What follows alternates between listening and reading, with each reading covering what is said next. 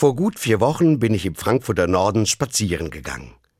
Da haben plötzlich vor mir auf dem Bürgersteig frische Blumen gelegen. Ich war ganz schön überrascht. Natürlich war ich neugierig und habe mir die Stelle genauer angeschaut. Da habe ich sie entdeckt, die beiden noch ganz neuen und goldglänzenden Stolpersteine, die dort vor einem Haus in den Bürgersteig eingelassen worden waren. Stolpersteine.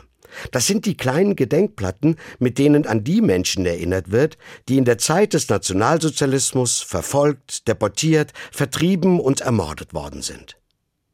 Der Künstler Günter Demnig verlegt sie mit der Hilfe vieler anderer seit 1992 in ganz Deutschland und Europa direkt vor dem letzten Wohnort dieser Menschen im Bürgersteig.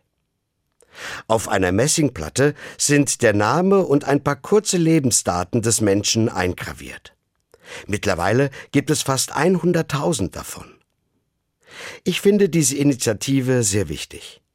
Denn jeder Stolperstein erinnert mich daran, hier hat ein Mensch gelebt, der Opfer von Terror und Gewalt geworden ist.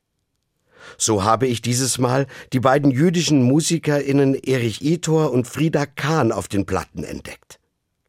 Ich wollte mehr über die beiden erfahren und habe einfach mal die beiden Namen auf meinem Handy gegoogelt. Und ich bin fündig geworden.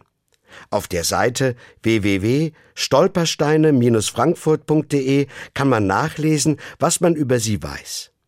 Die beiden sind wegen ihres jüdischen Glaubens und ihrer sogenannten entarteten Musik aus ihrer Heimat ins Exil vertrieben worden.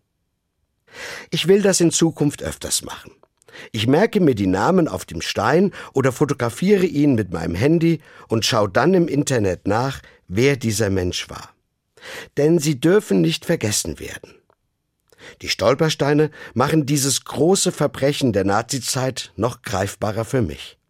Und sie fordern mich auf, alles dafür zu tun, dass so etwas nicht noch einmal passieren kann.